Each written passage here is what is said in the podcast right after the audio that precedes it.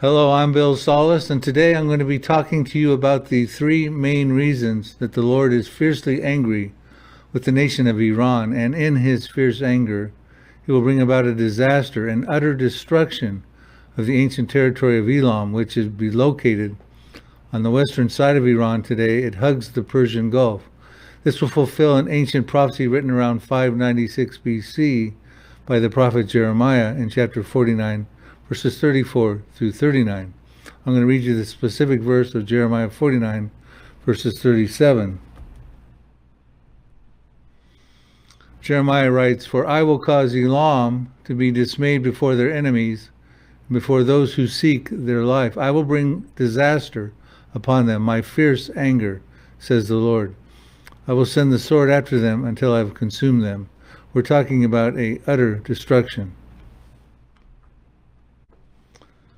Before I begin the teaching today, I want to encourage you, if you haven't already, please subscribe to our YouTube channel at Prophecy Depot Ministries, Bill Salus. You see it up there on the screen. We're putting forward timely and relevant prophetic content in these end times.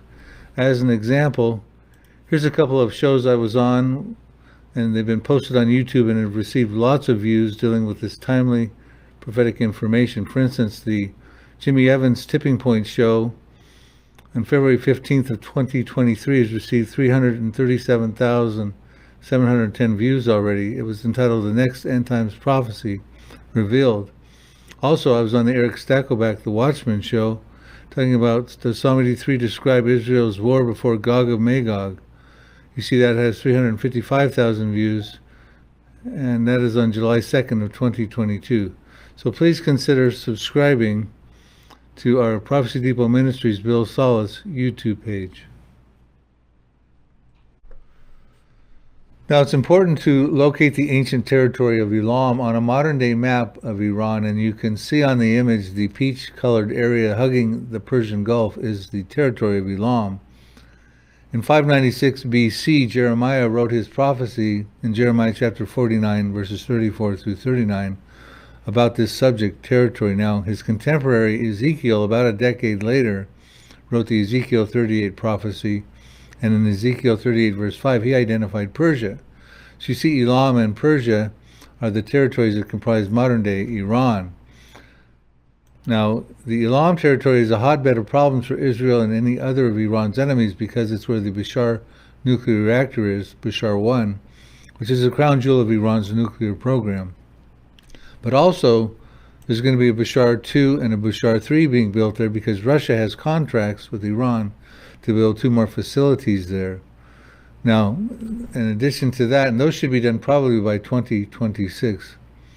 Additionally, this particular territory is where Iran houses its underground missile silos and its portable rocket launchers, which are pointed at Israel, and it is also where the Iranian underground air base the Oghab 44 is located and why that's significant and of concern, especially to Israel, will be discussed and why that angers the Lord is part of the process. We'll be talking about that shortly. So I think it's time for those of you not familiar with the prophecy of Elam, just to do a summary of it. The Lord says eight times that He will, I will do something to Elam because of His fierce anger. And we'll summarize it. He says, I will bring a disaster upon them, my fierce anger. In other words, he's upset. Why is he upset? He's going to destroy from there the kings and the princes. Well, apparently there's some bad leadership, as is the case today. They want to launch something lethal somewhere because the Lord will break the bow of Elam, the launching capabilities. Of course, they've got ICBMs and uh, hypersonic missiles at this point. At the foremost of their might, and could that even be nuclear, the might of their nuclear, perhaps. He will then bring the four winds from the four quarters of heaven and scatter them, the indigenous population, the Elamites, toward all those winds. It's a worldwide scattering. It says there'll be no nations or the outcasts of Elam don't go. It sounds like a humanitarian crisis. Could result promptly on the heels of whatever this disaster is. It goes on to say, and he will cause Elam to be dismayed before their enemies before those who seek their life. It'll happen at a time when Islam has a menu of enemies. Of course, as Israel is concerned, the international community is concerned about Iran as well. says he will send the sword after them until I have consumed them. That would be a typology biblically of war norm- normally. And then the good news is he will set his throne in Elam. This has many Iranians encouraged when they've read this prophecy. I'll be getting into that good news shortly.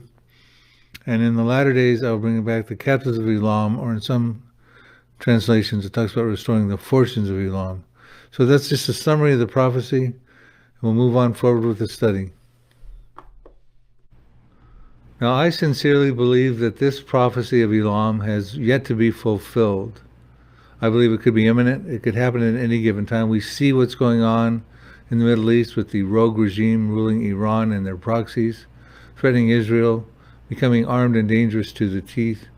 However, not everyone agrees with my opinion on this, and there are some who believe it was fulfilled, like Dr. Mark Hitchcock and Andy Woods, fulfilled in the past through Nebuchadnezzar about 2,600 years ago. So, as such, I have written an article, and this is also part of the chapter in the Future War Prophecies book called Has the Prophecy of Elam in Jeremiah 49, verses 34 through 39, been historically fulfilled? And you can read that article at prophecydepot.com. And some of the arguments, historical evidence that we put forward in that chapter and in that article are as follows.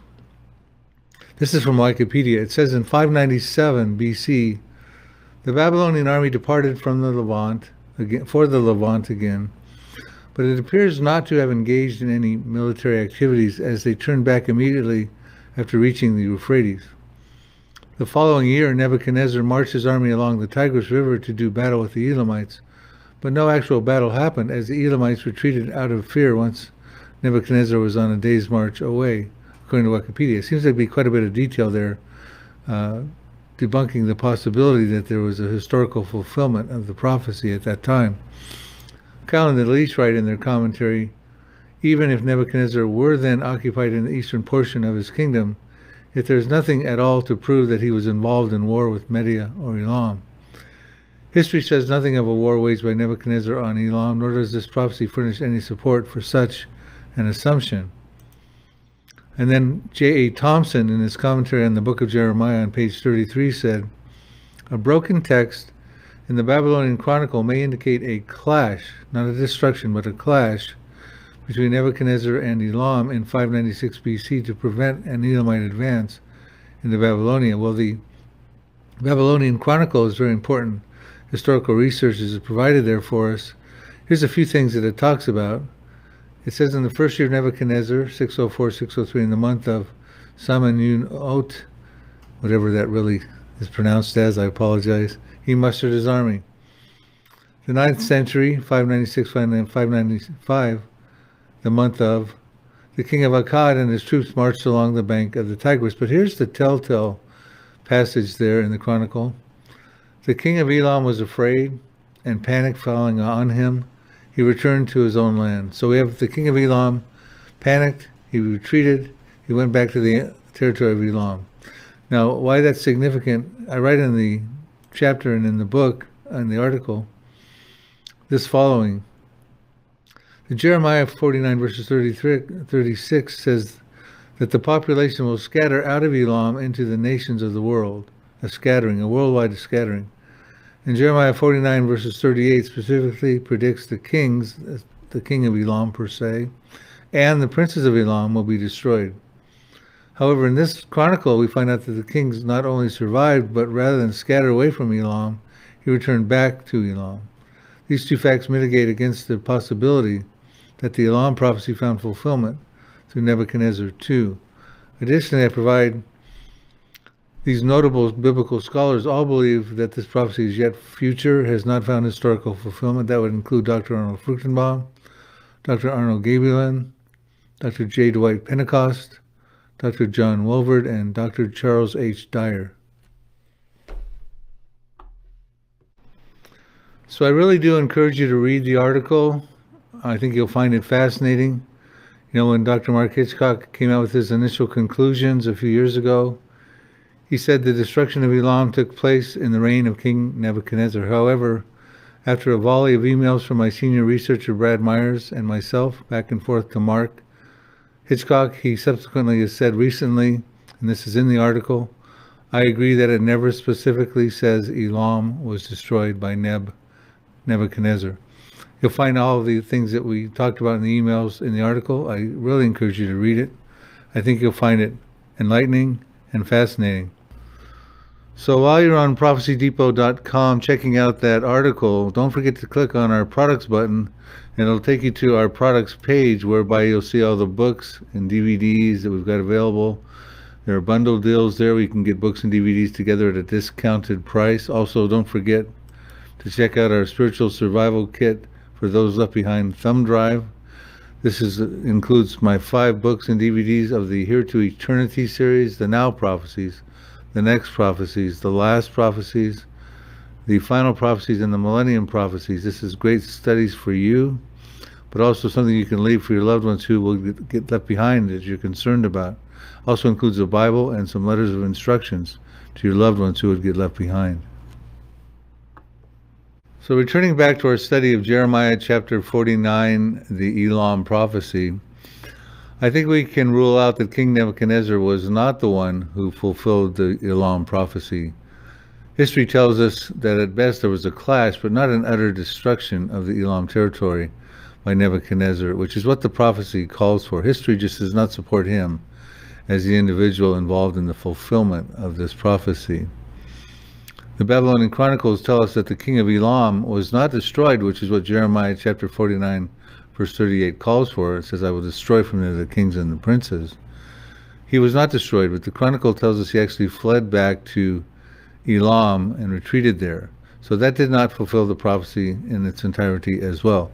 But let's take a look at another king who came on the scene shortly thereafter, who was actually a good king.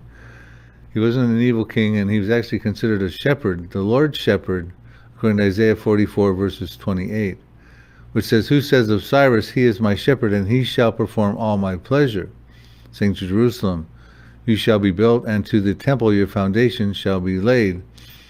Isaiah 44, verses 28. Now, King Cyrus of Persia uh, in 19, excuse me, in 539 BC conquered the Babylonians and did the good deed of sending the Jews back to Judah.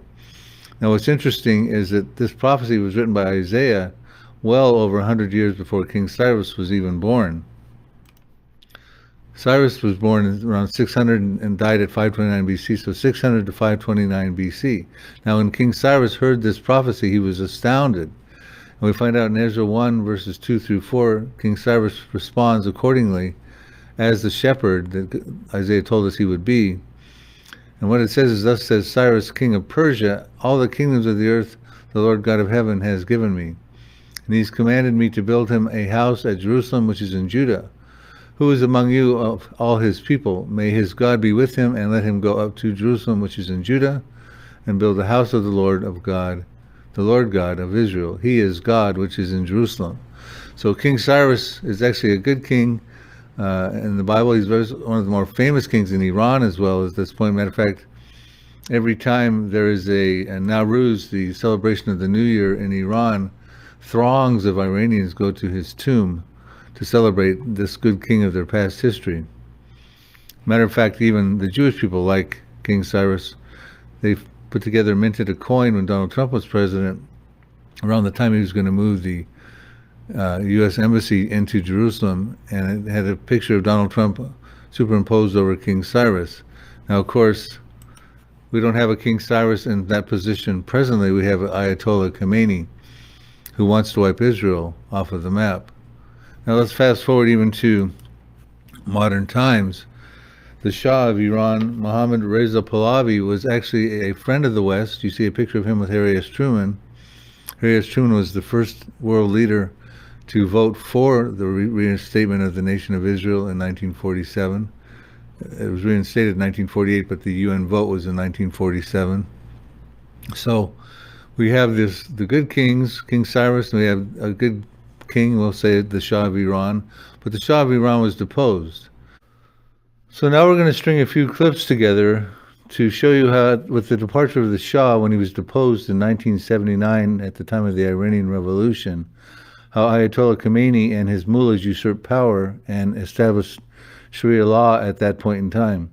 Also, you'll see in this, these clips how his successor, the Ayatollah Khamenei, is equally as ruthless and hates Israel and America. The Shah and his Empress left shortly before midday. The empire he had hoped to build had been shattered by a year of violence. The news spread with the speed of the human shout. Shah Farari Shodeh, the people cried. The Shah has escaped. The old chant of death to the Shah was replaced today by a new one, death to Carter. There is still a strong sentiment against American interests in Iran and the widespread belief that the United States has taken the profits from Iranian oil. Khomeini, Khomeini, they cried, we're waiting for you. The Ayatollah is expected to return to Iran, but when or how is not yet known.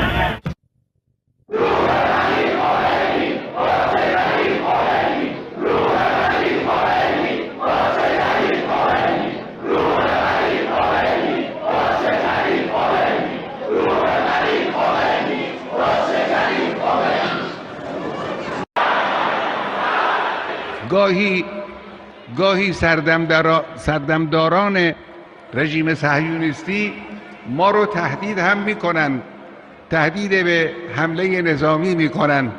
اما به نظرم خودشون هم می‌دانند و اگر نمی‌دانند بدانند که اگر غلطی از آنها سر بزند جمهوری اسلامی تل آویو و حیفا رو با خاک یکسان خواهد کرد.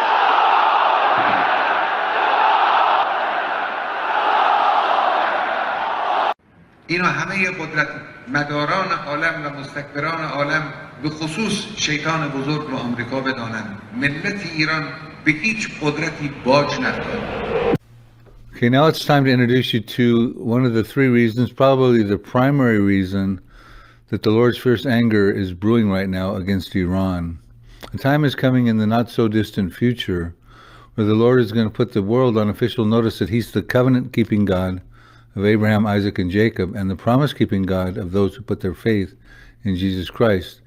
And that event is described in Ezekiel 38 and 39, Ezekiel 39, verse 7 which says, I will make my holy name known in the midst of my people Israel, and I will not let them profane my holy name any more. Then the nation shall know that I am the Lord, the Holy One in Israel.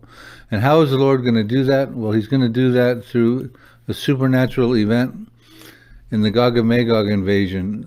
Many of you might be familiar with Ezekiel 38 and 39. This is whereby Russia puts together an outer ring of countries. You see the map there where they're coming from. Their ancient names that Ezekiel wrote about are superimposed upon their modern day equivalents. In the latter days, they're going to come against Israel, a formidable offensive, most massive, armed, and dangerous Middle East invasion of all times to that point. They're going to come to Israel for plunder and booty. Here's another look at who they are, these belligerents. The general consensus is it will be led by Russia. You have Turkey involved, Iran, Ethiopia, Sudan, Somalia, Libya, Algeria, Tunisia, probably Morocco and Germany could be in there as well. And they're going to come to invade Israel. However, they're not going to be successful because the Lord is going to step forward supernaturally with a great earthquake. We're told this in Ezekiel 38, verses 19 through 23. Every man's sword will then turn against their brother. They'll be they'll be killing one another. They speak different languages. This earthquake will panic them. Then there'll be pestilence and bloodshed, flooding rains coming down from the heavens, great hailstones and fire and brimstone. And it'll be clear that it was the God of the Jews who stopped those Russian invaders. And that's when he will be able to say clearly, I will make my holy name known in the midst of my people Israel. So this requires an Israel to exist, Jewish people to exist, and of course those are both in the Holy Land today.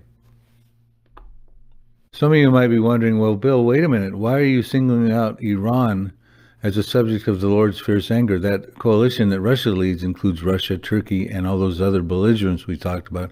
Matter of fact, Ezekiel lists nine different populations invading Israel. But it's Iran today that poses the existential threat to Israel. It's they want to wipe Israel off the map. That has been their stated intentions for quite some time. Let's look at a few headlines going back as far as 2005 at the World Without Zionism conference when Mahmoud Ahmadinejad, the president of Iran, made the bold statement, "We want to wipe Israel off the face of the earth." Then in 2014, Ayatollah Khamenei put together a nine-point plan to destroy Israel. April of 2018, an Iranian commander said a date has been set for Israel's destruction. And three months later, in July of 2018, an Iranian official said, We will fight the enemy, referring to Israel, from Lebanon, meaning they would use their proxies of Hezbollah, who are stationed in Lebanon. Additionally, in 2016, Iran tested a ballistic missile carrying the message on Israel must be wiped out. Then just recently, they announced the fact that they put together an underground airbase uh, close. It's actually in the Elam territory. They can launch that ballistic missile, and actually not just that ballistic missile, but they've since come out with a hypersonic ballistic missile which can carry a nuclear warhead and can wipe Israel out, hit Israel in 400 seconds, which is 6.66 minutes. An unveiling ceremony more than six months in the making. High ranking officials watch as the Revolutionary Guard's Aerospace Division displays what Iran says is its first domestically produced hypersonic ballistic missile. Named Fatah, the missile has a range of 1,400 kilometers and a speed of more than 15,000 kilometers an hour. That's more than 12 times faster than the speed of sound. It's able to change direction rapidly and avoid most defense systems by traveling outside the Earth's atmosphere. President Ebrahim Raisi explained why Iran has developed such a weapon. It is for deterrence. We build this missile so that our enemies don't even think about any acts of aggression against us. This unveiling has a message of security for all in the region, not just Iran. People should know the level of security in the entire region has increased. Despite assurances and promises from the president to the contrary, this development is likely to increase tensions in the region. Iran's ballistic missile program has been under UN Security Council sanctions since 2006, a restriction that's due to be lifted in October as a result of the 2015 nuclear deal. That's when Iran will be allowed to buy and sell advanced missile technology. یکی از مهمترین ویژگی‌هاش همینه که میتونه One of the most important characteristics of this missile is it can confront defense systems like that of enemies of Iran, like the US and the Zionist regime. Since they have very advanced defense systems, this could have a significant impact on the weapons the Americans are selling specially to regional countries. Iran's ballistic missile program is one of the biggest in the Middle East. It has more than 1,000 short and intermediate ballistic missiles that carry conventional warheads, but they can be converted to carry nuclear ones. That's something officials continue to maintain they're not seeking. Now, some have tried to incorporate Jeremiah 49, the Elam prophecy, and Ezekiel 38 into the same prophetic event. Matter of fact, a case in point. My friend Nathan Jones was doing a TV show several months ago with Tim Moore on Christ in Prophecy TV, and he had posited this possibility. When I saw the show, I emailed Nathan the following reasons why I don't believe it could possibly be the same event. These reasons are written in my book called Nuclear Showdown in Iran, revealing the ancient prophecy of Elam. First of all, there's different defeats.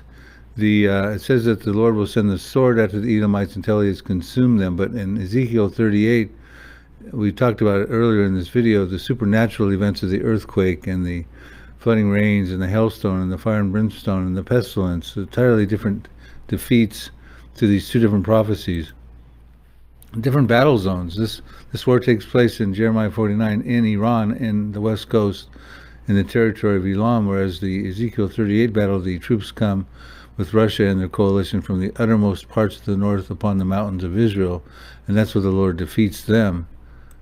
Of course, we also have different geographical locations. We showed this map earlier in the video. Elam is separate from Persia. Elam hugs the Persian Gulf. It's always been isolated and separated from Persia by the Zagros mountain range. Persia is on, of course, in the central and western part, excuse me, eastern part of Iran today in a modern day map. Several different geographical locations separate the two prophecies. It's interesting because Ezekiel 38 seems to intentionally omit Elam because Ezekiel knows about Elam. He writes about Elam in Ezekiel chapter 32, verses 24 through 25. But in, in the uh, prophecy of Ezekiel 38, he does omit Elam entirely among the belligerents.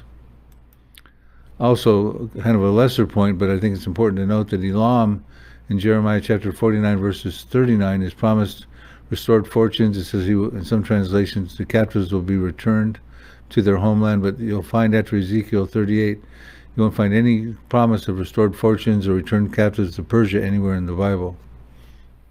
So I don't believe you can consider these two the same events. So after I sent these this list of differences to Nathan Jones, he got back to me and said that he agreed. It doesn't make any sense that they could be the same event.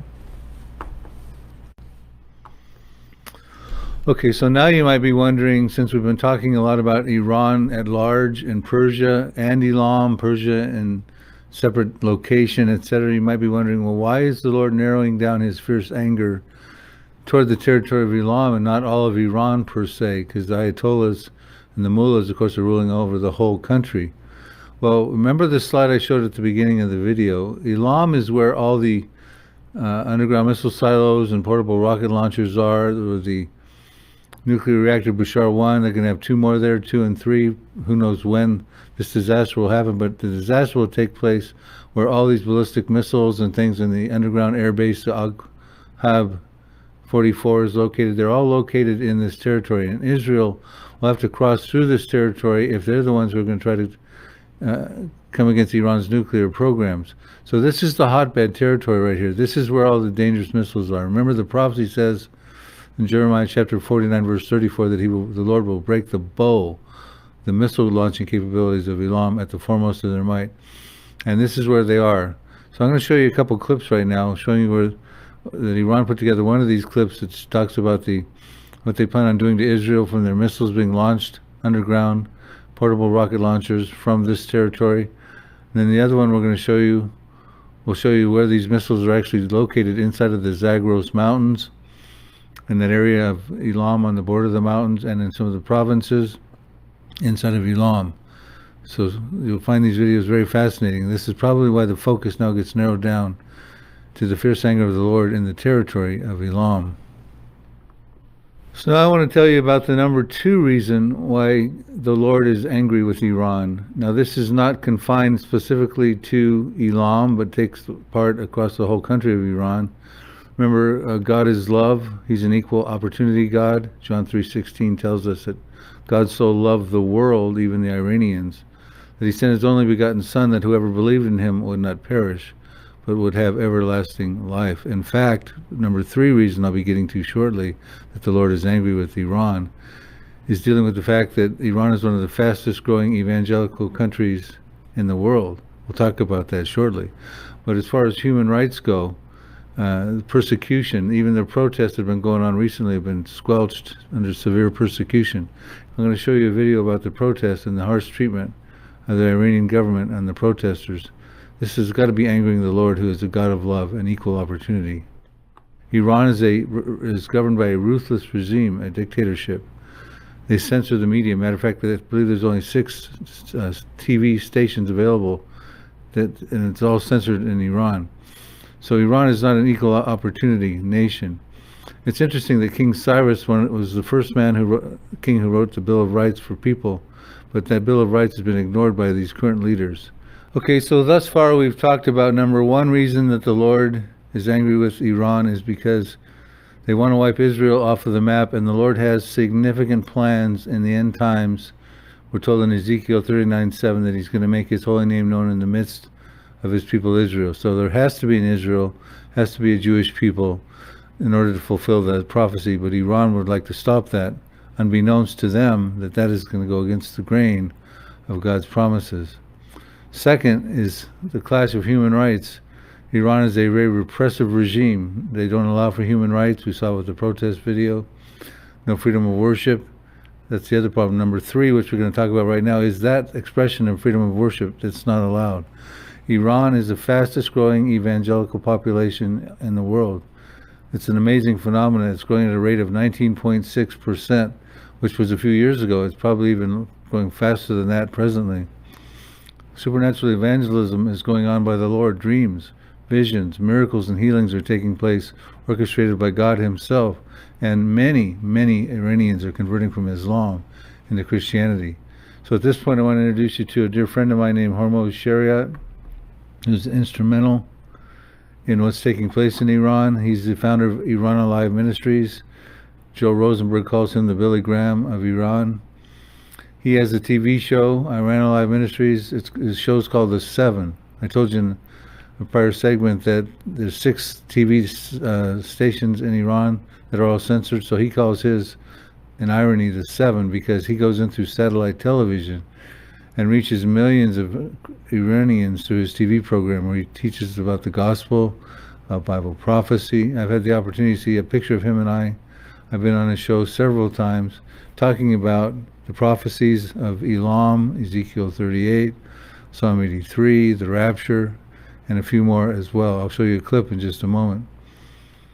But this is a very significant ministry and, and having a great impact on what's going on in Iran. It's an incredible phenomenon when you think about the the backdrop that's going on with the Iranian regime trying to get a nuclear weapon, but there's a spiritual showdown going on at the same time that a nuclear showdown is going on in Iran. So I'm going to take a moment to show you this video clip and then we'll continue. But by the way, I do want to say this also. Uh, their mission statement in Iran Alive Ministries is transforming Iran into a Christian nation in this generation, and they're, where they're getting that from is the Jeremiah 49 verses 38 and 39 where it says the Lord will set his throne in Elam that excites them and he will restore the fortunes of Elam of course to those who were dispersed as part of the prophecy. So we'll watch this video clip and then I'll come back to tell you more about the exciting news of what's taking place in Iran. The result of this prophecy is that a calamity, a disaster occurs because the Lord has been angered. پس اینجا می‌بینیم که این حمله دشمنان ایران به ایران باعث یه بحرانی میشه و دلیلش هم اینه که ایران یه کاری کرده کشور ایران رهبران ایران دولت ایران یه کاری کرده که خشم خدا رو به هیجان آورده If this is a prophecy for our time, and I believe it is, Iran wanting to wipe Israel off the map, it would anger the Lord.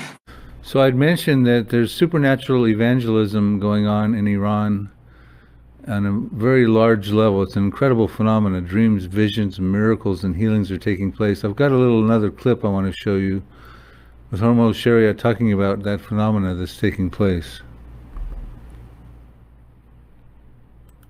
Number two, visions and dreams and miracles, normal in Iran. Let me tell you this story. This man called me on the air, on the live program, and uh, he was saying, he said, three months ago I had liver problem, and I called you, and you prayed for me, and I got healed. And I was saying, praise the Lord, praise the Lord. And he was not excited. He had such a monotone voice. And then I prayed for others. I prayed for somebody with tumor. He got healed. One of my relatives had cancer. I prayed and he, she got healed from her cancer. And here I was saying, oh, praise the Lord, praise the Lord. After three, four minutes of this, he got frustrated with me. He stopped. He said, Pastor Hormoz, why are you so excited? Have you read your Bible? This is normal. It must happen. I mean, he had no emotions. And here I was so excited. For him, it was normal. For those people, it is normal that Jesus does miracles. Even in, in Quran, they look at Jesus as a miracle worker. So the Lord is doing supernatural evangelism throughout Iran. I think it's safe to say the third reason that he's angry, fiercely angry with the rulers of Iran, is because they are trying to block his efforts. They are persecuting severely those Christians that he's evangelized to and brought into the family. Christian persecution in Iran is probably the toughest throughout any other country in the world. If you become a Christian, you almost guaranteed you'll be thrown in jail if you get caught, severely beaten, and in some cases sentenced to death, which is a case in point with these two gals you see on this image. They wrote a book called Captive in Iran. That is Maryam Rostampour and Marziyeh Amirizadeh and they were thrown in jail for passing out Bibles. They were sentenced to death. While they were in jail, they were witnessing to the inmates. They were praising Jesus. They were leading many of the women to the Lord. They were thrown into the Evin prison, which is notoriously one of the worst prisons with the harshest treatment inside of all of Iran. Sentenced to death, but they, there was a public outcry that, fortunately, after 259 days, got them released and were not, and they lost their death sentence and were put out into the public at which point they wrote this book, and I highly recommend it, Captive in Iran. I've read it. It's one of the better books you'll find out there that talks about the real persecution that's going on in Iran. Now Jesus is witnessing to these Iranians, and by the by the groves they're coming out of Islam because of the supernatural evangelism and other things that are going on. I'm about to tell you a few stories of how the underground church in Iran works that you'll find fascinating.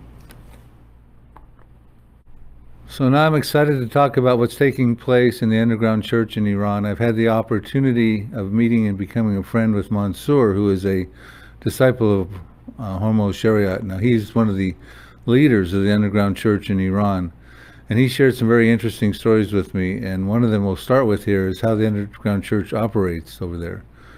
Uh, what will happen is one of the disciples will go out and find someone and start talking to them and start talking about having a sort of a study at their house inside the home. And they'll get there and there'll be some people invited, some of the family members and friends, and they'll approach the subject of Adam. You know, going back because you know a lot of people in Islam, of course, understand Adam. It's non-threatening to them, and they'll talk about Adam and his story, and then they'll get through that process, and then the next week they'll move up the ladder to talk about Noah. Of course, they know about Noah and Islam as well. Talk about the flood and the story there, and then they're going to go into the third week. Now, each week, more and more people are coming into these meetings, friends and family members, getting excited about this.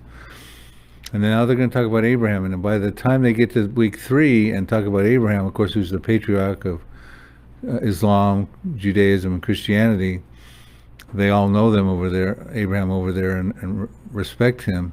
By the time it's for comes for this study, the third week, someone at the study has probably had a dream, vision, miracle, or healing, and it excited the whole audience. So now more and more people are coming. So by the time they get through a few more studies, and I think it's around week six, that's when they introduce Jesus to the crowd. And by the time they do that, almost every man, woman, and child that's there, they all ex- receive Jesus Christ and make a decision for him. It's an incredible phenomena. And of course, then they start the process over again and again, and the underground church is spreading through that curriculum.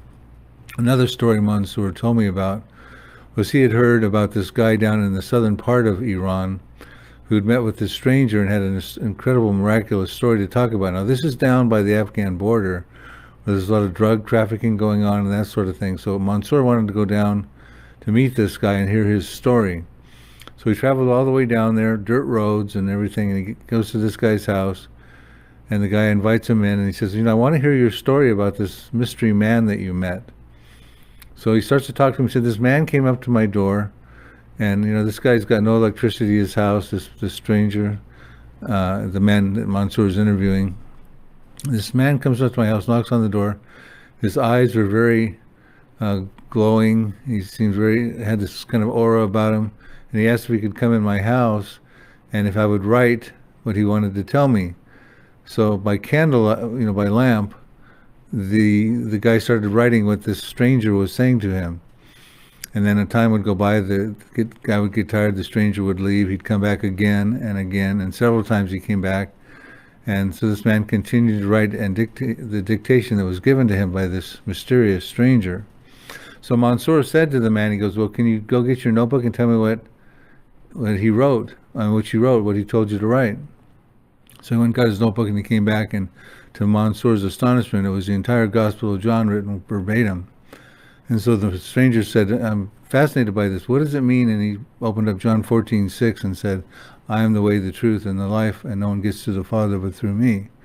So Mansour had the opportunity to translate and interpret that verse for him and lead him to the Lord. And the point of this story is that Jesus Christ apparently came to this man as part of the supernatural evangelism.